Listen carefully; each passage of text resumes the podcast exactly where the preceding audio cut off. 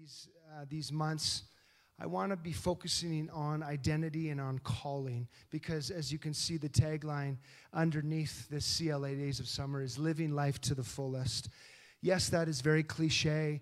Yes, we've heard that many times before, but do you actually believe, church, that that's, that's God's desire for you to live to the fullest?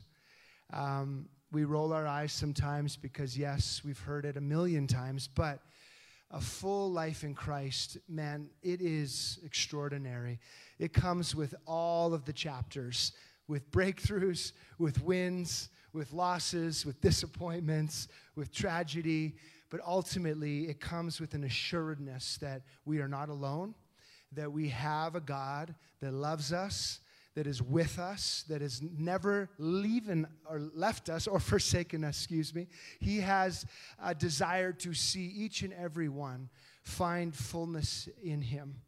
And I can't tell you the last time that uh, I, I have been so encouraged by just this reality. It's been a long time since I've really taken the time to understand what this means or what, what God's heart is for our church and for all humanity, and eh, of course, but there is something about a revelation of purpose and calling. And that's what I want to spend a few minutes on today. Now, we're changing things up. You can see the time uh, right now. We are specifically making space in our Sunday morning services for some community and investment. Uh, we know that we have. Uh, a diversity of family in this room. There is so much that all of you are going through. Some of you drop your kids off in, in Sunday school just to have that reprieve uh, for a little bit. Well, we want to serve that and honor that continuing this morning as well, where at around 11 o'clock we are going to conclude our services in the summer and we're going to have a time to go out into the lobby. There's fresh pastries and coffee. Uh, there'll maybe ice cream coming soon as well. Not today, but soon. Uh, and we just want to make space for you to, to be together. So you don't have to rush out for naps. You don't have to rush away for an appointment that you got to be at, but you can actually just breathe and talk and connect and care for each other while Sunday school is still going on. So they will keep your kids, and you can have an extra half hour, 20, 25 minutes uh, to just be with your friends and family. Who, sa- who thinks that's a great idea? I like it. I like it.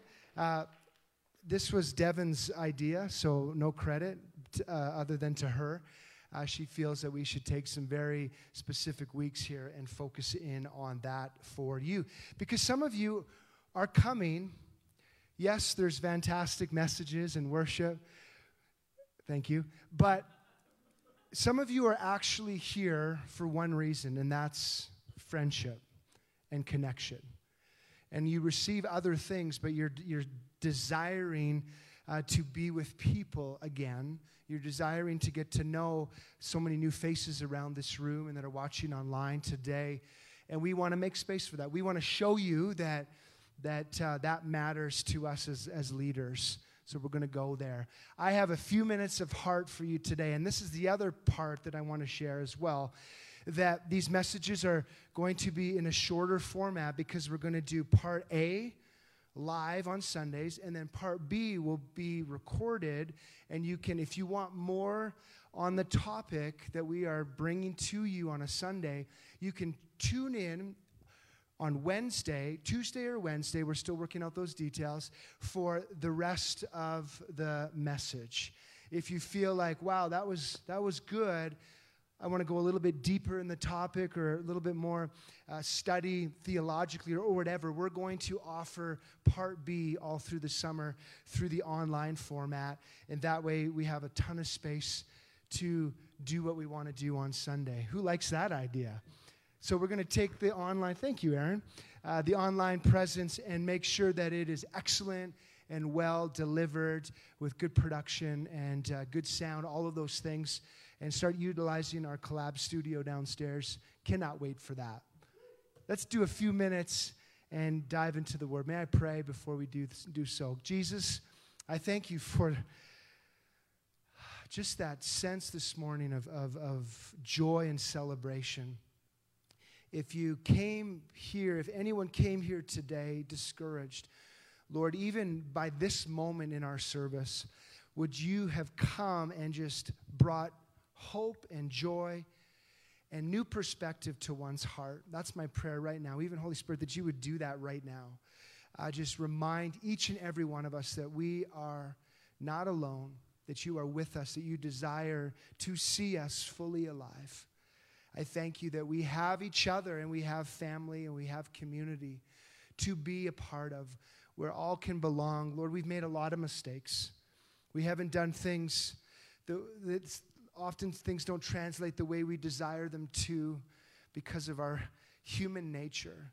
But Lord, would you continue to bring strategy and, and, and perspective on how to serve best, how to bring uh, our culture here at CLA to a place of, of thriving, a place where no one can come in this place or, or connect with us without experiencing a culture that is, that is healthy and, and, and, and vibrant and alive, full of vision and purpose.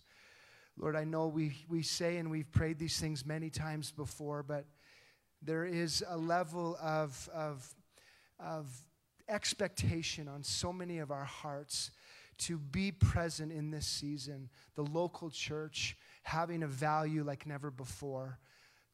As we pivot and as we dream and as we take risk, would you go with us, I pray? Amen. So this week I had some very interesting um, experiences with one of my children. And uh, I'm going to keep that anonymous because I think that's only fair. Uh, we had, at times, I'd, maybe many parents in this room can relate uh, to those moments where there are uh, total and utter breakdowns in the home. Anybody with me? I'm not necessarily talking about the children either. so we, we, uh, we have that often. For those of you who don't know, my wife and I, uh, Devin, uh, she is the most incredible woman, uh, resilient in so many ways. She carries herself with such great um, wisdom and, and presence and she's an, a phenomenal mother on top of all that she does and how she cares for our family. And uh, this week specifically, there was some moments where, where I started to recognize a little bit of breakdown in one of our kids. And as a dad does, we try to make space for, for those moments where the experience of the, the evening helps to get our attention. Who knows what I'm talking about? And it could be a friend or a, but whatever, like the context is irrelevant, but having an understanding that someone in your life that you love is not okay. Uh, just remember, don't avoid that, but lean in and try to bring help and care to that person. Uh, I'm certainly not perfect at, at that, and the, God is teaching me to, to be more open myself about, about my life and, and the things that, that, that are going on in the intimate places of who I am with those that I trust. But often what happens is God gives us the, the highlight moment where He says, okay, this is, this is, a, this is a time to, to invest because I, I actually believe that we have those moments where life comes down to those the series of this is the moment. And I had one of those this week where I got to spend a little bit of time of conversation and dialogue where there were tears and there was anger and there was frustration. But it basically came down to this idea that, that dad, I feel like I, I can only be my true self when I'm with you and mom. And in other places, I just am trying to find my, my identity. Maybe it wasn't said like that, but trying to find myself and who I am. And I feel like I got to put on a little bit of a, a front. And it's in those moments where you know you have an opportunity. Who's with me? to speak life into your kids. I felt the weight of that conversation. And we don't know what to do as parents all the time, that's for sure, including myself. Uh, but we know that God is, is speaking and He's with us. And we ask questions. I ask questions like, Do you think this is actually true or is this a lie? Like, just straight up. Is what you're feeling a lie? And you have to you have to get them to ask questions about what they're wrestling through instead of you trying to tell them everything about uh, fixing the moment. and we work through it. And the truth is, and you all know this, is that we are all loved. And we all have a ton of issues, and I, and I even said that. I said, You have all, all kinds of issues, and I'm happy to help you with those things. Um, but at the end of the day, you are loved by mom and dad. You are loved by your friends and your family, your siblings. And ultimately, you are loved by God as you continue to get to know what that means and what that relationship can look like for your life. And these things got me thinking uh, through, this, through these days of um, what if I wasn't there to have that conversation with my child? Because that type of narrative is happening all the time in all of us. Who's with me? For some, we have great places to, to vent and, and to speak freely and to, and to feel safe, but many people don't have that. What if in this moment they would have internalized this lie? What if I would have uh, added to even some of that emotion and said, well, you just need to change your attitude and maybe people would like you more? I'm not immune to those moments either, out of frustration when I'm so angry at them for doing what they do as children. But what if, what if that lie over time actually became truth? Right? What if they started to believe these lies, if they were to project them through their life over the years, where those lies work themselves out into life's trajectory?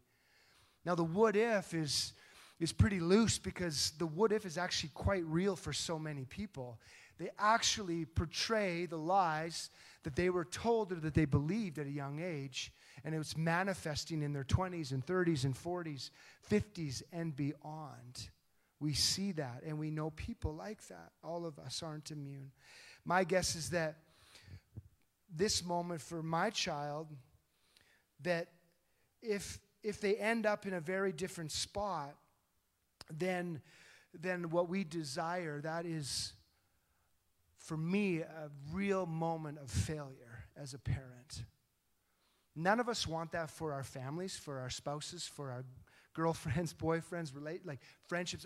No matter who is special to us, we do not want to see them in a place where they are broken and believing lies about themselves. My point in all of this is what we believe upon the screen here about our identity and calling has all sorts of ramifications for who we do and do not become, for what we do and do not uh, do with our life. This is a very true statement for my child, they are starting to go on a journey of discovery, identity, and calling. They're discovering what this looks like. In fact, all followers of Jesus are invited to go on this journey, but sadly, a lot of people never really get to that place of full understanding. I would argue that one of the key tasks of our apprenticeship or discipleship or relationship with Jesus is discovering our identity and calling. Now, this again is cliche in terms of, of the words being used, but there's really no other way to explain it because scripturally it's right there.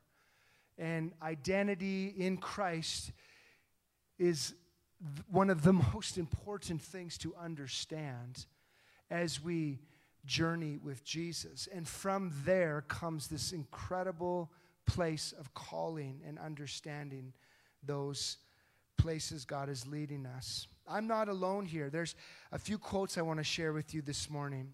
Augustine in 400 AD in one of his famous books said, How can you draw close to God when you are far from your own self? Grant, Lord, this is his famous prayer, that I may know myself, that I may know thee. Meister Eckhart said this in the 12th century, a German theologian No one can know God who does not first know himself. Around that same time in Rome, a scholar named St. Catherine said, When we are who we are called to be, we will set the world ablaze. Again, in the 15th century, a Spanish mystic of sorts, St. Teresa, thought this was fascinating. Of Avilia said, almost all problems in the spiritual life stem from a lack of self knowledge. Interesting to think about. And then I put a, a wonderful quote for Cody in here from John Calvin. Uh, whether you are a mystic in nature or you, or you, or whatever your theology is, that's why I'm kind of bringing a gamut of, of thought here. He says this Our wisdom consists almost entirely of two parts the knowledge of God and of ourselves. But these are connected together by many ties. It is not easy to determine which of the two proceeds and gives birth to the other. Very interesting. And then more recently, a Catholic monk, Thomas Merton, beautiful soul, says, For me to be a saint means to be myself. Therefore, the problem of sanctity and, and, salvation is, in fact, the problem of finding out who I am and of discovering my true self. My point in all of these quotes, just to give us something to think about, might be from someone who you would never glean from. But my point is this that over the last millennium and a half, so many teachers of the way of Jesus say that self awareness isn't just a self help, therapeutic, emotional type of candy that we can grab, but it is a key part of our apprenticeship, our discipleship with Christ. Self awareness. Think about this for a moment to pick on an easy target for, for just relatability today. How many pastors do you know, maybe personally or through, um, through TV or, or online that have started churches and have grown them to hundreds and thousands. They become mega churches. They know the Bible back and forth. They're well educated, waking up every morning praying and, and, and reading scripture. But then at some point in that journey, they implode and drag hundreds, if not thousands, of people down with them because all because they were blind to their shadow side. That's not a judgment, that's just a reality. Running from a father wound that went back to their ch- childhood or their teenage years, decades old, leaving a trail of, uh, uh, uh of brokenness in their wake. This is happening all the time. To bring it even closer to home, how many couples or families do you know who had so much potential to make a life together?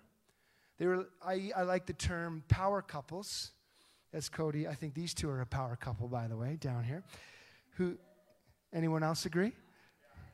Hi, Janie. Well, I got distracted.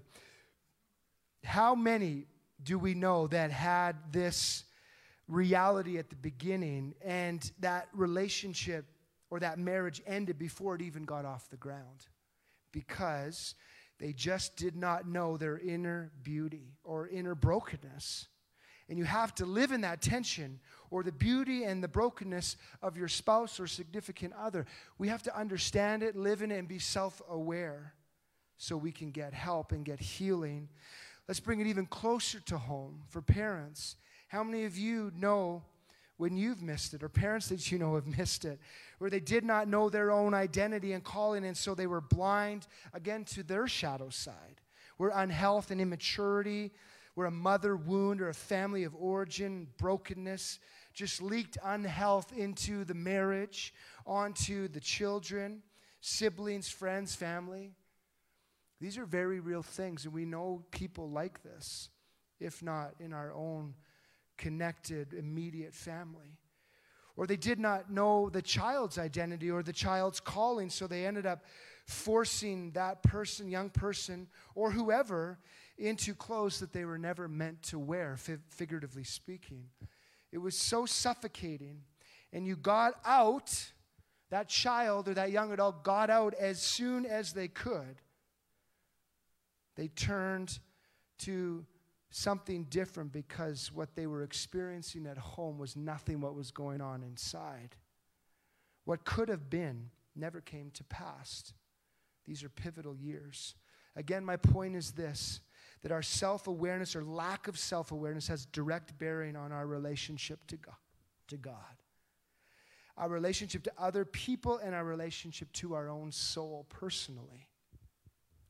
I think I can't think of a better summary of, of the why behind this practice. There's an author, his name's Pete, and he says, The vast majority of us go to our graves without knowing who we are.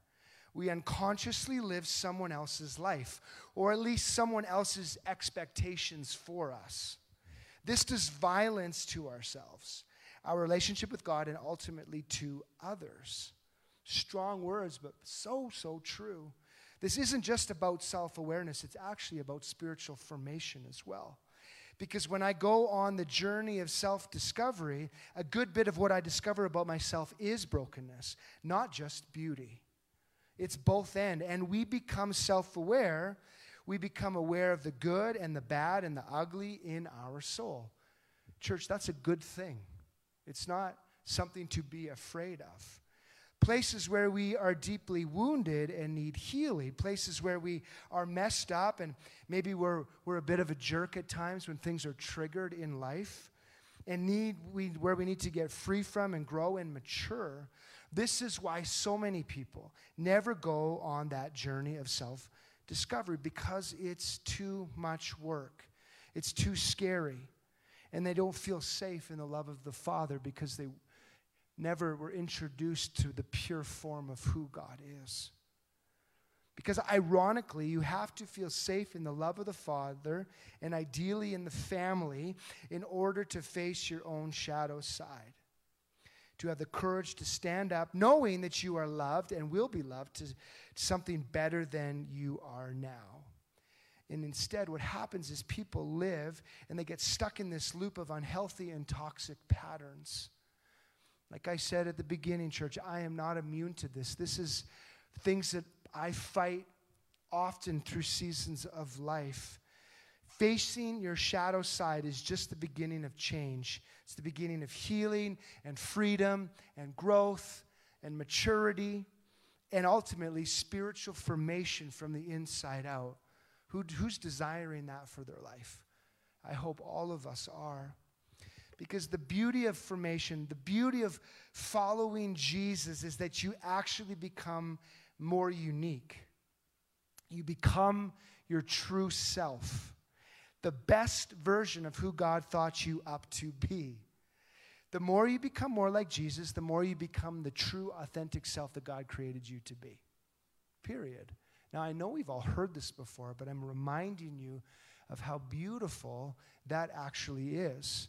And if you're stuck, may you consider these thoughts today for your life.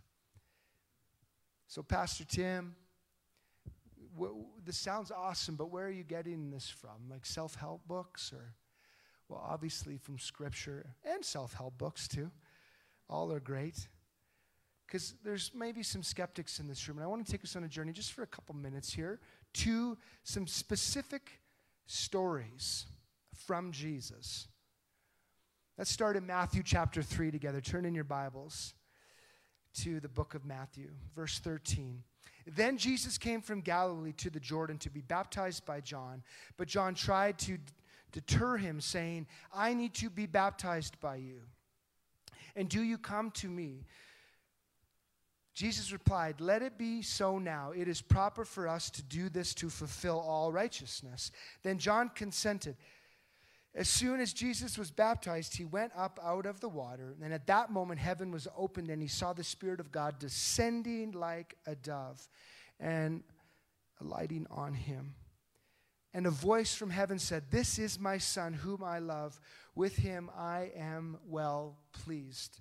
So many of us have heard this passage before. New Testament scholars argue about what, at what point did Jesus actually recognize his identity. You with me? Some say he always knew it right from birth because, because of his godly nature.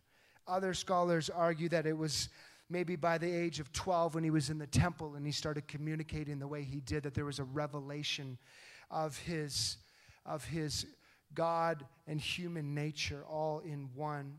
Some say that it actually happened right here in this passage regardless of it, what, when it was, either way, this was a key moment for Christ in his journey of self discovery. heaven was open and the voice of God was manifested. These words, Son of God, that are used, it was almost like a, a, moniker or a nickname that was used all through the Hebrew culture and the scriptures from Old Testament for the people of Israel. And then later on, of course, we know that the Messiah is called the Son of God. All that to say, this is a statement not just about Jesus' identity, but also what he was called to do. The two are joined at the hip. You and I live in a culture that just wants to talk about what we do, right? Vocation, what we're good at, what we've achieved, all of those things, where character doesn't really, really matter as long as you're producing, as long as there are signs of success around you by what you have or who you run with or what you've achieved. That is what we are living in. Often in the church, there's an overreaction to the other side where it's not about what you do, it's about who you are. And there's a ton of truth to that as well. We've heard the, the funny saying, we are human beings, not human doings. I know that frustrates some of you in this room, even me just saying that. But the church has tended to go that direction at times. I'll take you back to Genesis. I talked about this a few months ago. So that you may rule, the Bible says. There's a part of the doing that has a ton of value on calling and identity. Just remember that. You can't separate your being and your doing, it's, it's woven together. What you do flows out of who you are. They, they live in this almost like synchro, symbiotic relationship together. For Jesus, who was the Messiah, it also tied his calling to usher in the kingdom of God. That's what he was doing. And the same is true for you and I. Who we are and who we are not is tied to our calling. We are called and not called to do certain things, right? Everyone has a path, and that path is beautiful and we're not called to do the same things that the person beside us are. But watch what happens next. Second story, or continuation. Then Jesus was led by the Spirit into the wilderness to be tempted by the devil. After fasting for 40 days and 40 nights, he was hungry. The tempter came to him and said, If, there it is, if you are the Son of God, tell these stones to become bread. And Jesus answered, Well, it is written, Men shall not live by bread alone, but on every word that comes out of the mouth of God. That's actually a line from the book of Deuteronomy. And then the devil took him to another place, the holy city, and had him stand on the highest point of this temple. If you are the Son of God, he said, throw yourself down. And Christ responds, He will command His angels concerning you and they will lift you up in their hands so that you will not strike your foot against a stone. And then Jesus answered him, It is also written, Do not put the Lord your God to the test. Do not put the Lord your God to the test. It's almost like he was in poker terms. I see your Isaiah and I raise you Deuteronomy 6. Any poker players here? You can put your hand up. Jesus said to him, Away from me, Satan, for it is written. Excuse me, I need to back up. He said, Again, the devil took him to the very high mountain and showed him all the kingdoms of this world in splendor. All this I will give you if you worship me. Again, it's the exact opposite of Jesus' identity. And he said, Away from me, it is written, worship the Lord your God and serve him only. And then the devil left him, and the angels came and attended him to him. We've heard that passage before, but man, there is some powerful truth in what was taking place there. In this story, Jesus is tempted by Satan, but notice what he is tempted by. It's not, for lack of better words, sex, drugs, and, and, and money, and alcohol, and all things wonderful in, in, around us that we think will bring temporary satisfaction. It's not even to sin per se where he's tempting him in this moment. It's a temptation to hand over his identity and his calling and to settle for the st- a status quo kind of life. That's what Satan's doing here. It's subtle, but that's what he's doing in all of our lives every single day. Did you hear me? It's a temptation to hand over identity and calling to set us to settle into a status quo kind of reality. Jesus was not only the only one to face this kind of temptation. If you want me to make it more, more real for you and more relatable, let me show you another story in, in, in John chapter 1 with John the Baptist. We read this in verse 19. Now, this was John's testimony when the Jewish leaders in Jerusalem sent priests and Levites to ask him. Notice his question here who he was. He did not fail to confess, but confessed freely. He said, I am not the Messiah. And then they asked him, Then who are you? Are you Elijah? He said, Well, I am not. Are you a prophet? He answered, No. And then finally they said, Who are you? Give us an answer to take back to those who sent us. What do you say about yourself? They kept pushing and pushing. And then John replied in the words of Isaiah the prophet I am the voice of one calling in the wilderness. Make straight the way for the Lord. Now the Pharisees who had been sent questioned him. Why then do you baptize if you are not the Messiah, nor Elijah, or even a prophet? Basically, why do you do what you do, John? Well, I was baptized with water, but among you stands one you do not know. He is the one who comes after me, the straps of, of whose sandals I am not worthy to untie. This all happened at Bethany on the other side of the Jordan where John was baptizing. Notice that John is crystal clear about who he was, who he is, and who he is not. Do you see that? What he's called to and what he's not called to. That's very clear in his responses to the religious. He had three no's, three no's for one yes. Messiah? No. Elijah? No. A prophet? No. Then who? I am the voice of the one calling in the wilderness. Church, it's just as important to know who you are not as to know who you are. What you are not called to as to what you are called to. That's very important. No, that's not me. Super confident in that. So here's my point John's firm grasp on his identity and calling gave shape to his life and what he was able to achieve, bringing and making way for Jesus. One more story, and I'll close.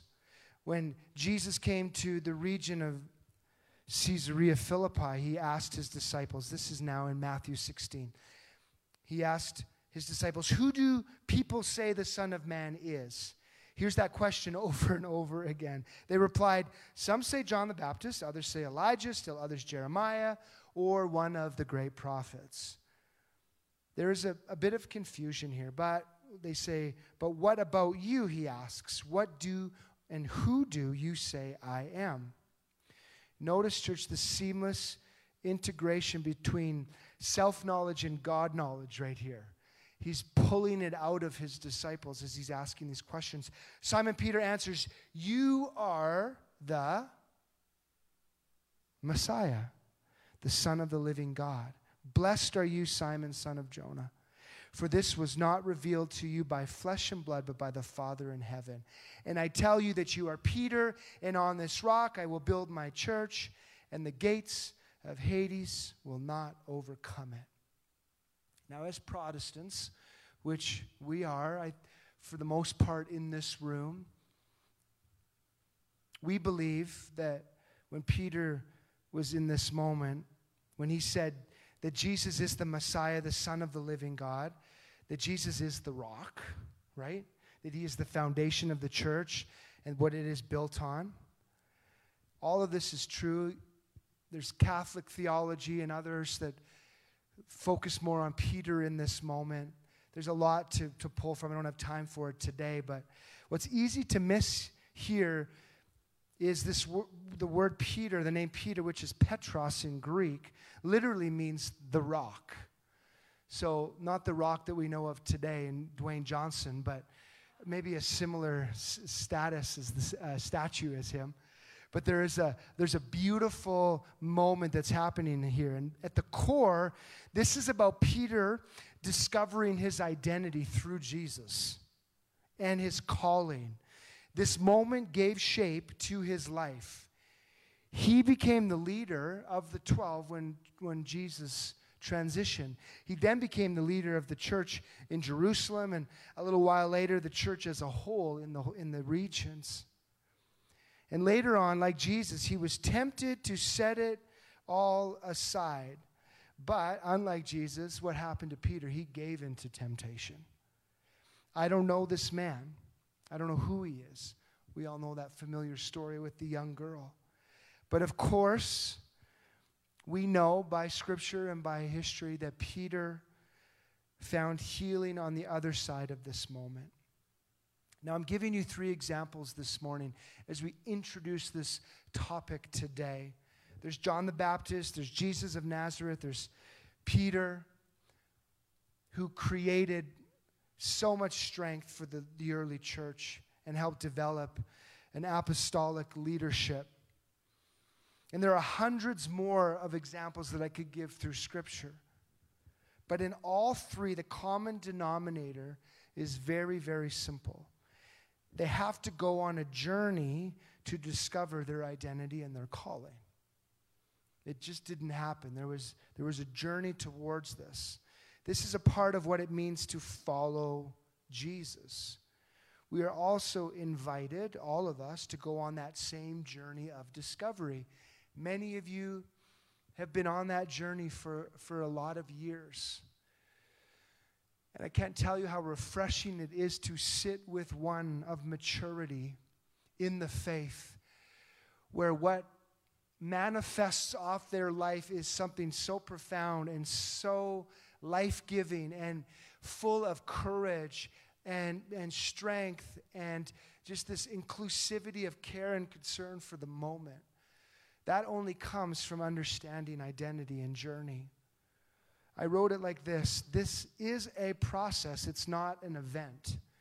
It does not happen overnight. So if you're feeling discouraged this morning, know that it's a process. And all Christ asks of us is that we say yes to discovery. There are key moments in this journey, but for, the, for most of us, it is a lifetime of learning and discovery. I close there today. Part two will be online this week. We will talk about a framework. There's this incredible thing Dr. Bobby Clinton from Fuller Seminary. He talks about the seven stages of discovering your identity and calling. So we're going to unpack that. And if you want, chime in for about 20 minutes to le- listen to some of, of some practical thought and teaching that we can go after as we continue on this topic together. He did an exhaustive study of over a thousand leaders in the kingdom of God from the Bible, the church history all over the world who are alive and, and have passed on. And his goal was to look for a pattern from thousands of men and women, women and their journey they go on with Jesus.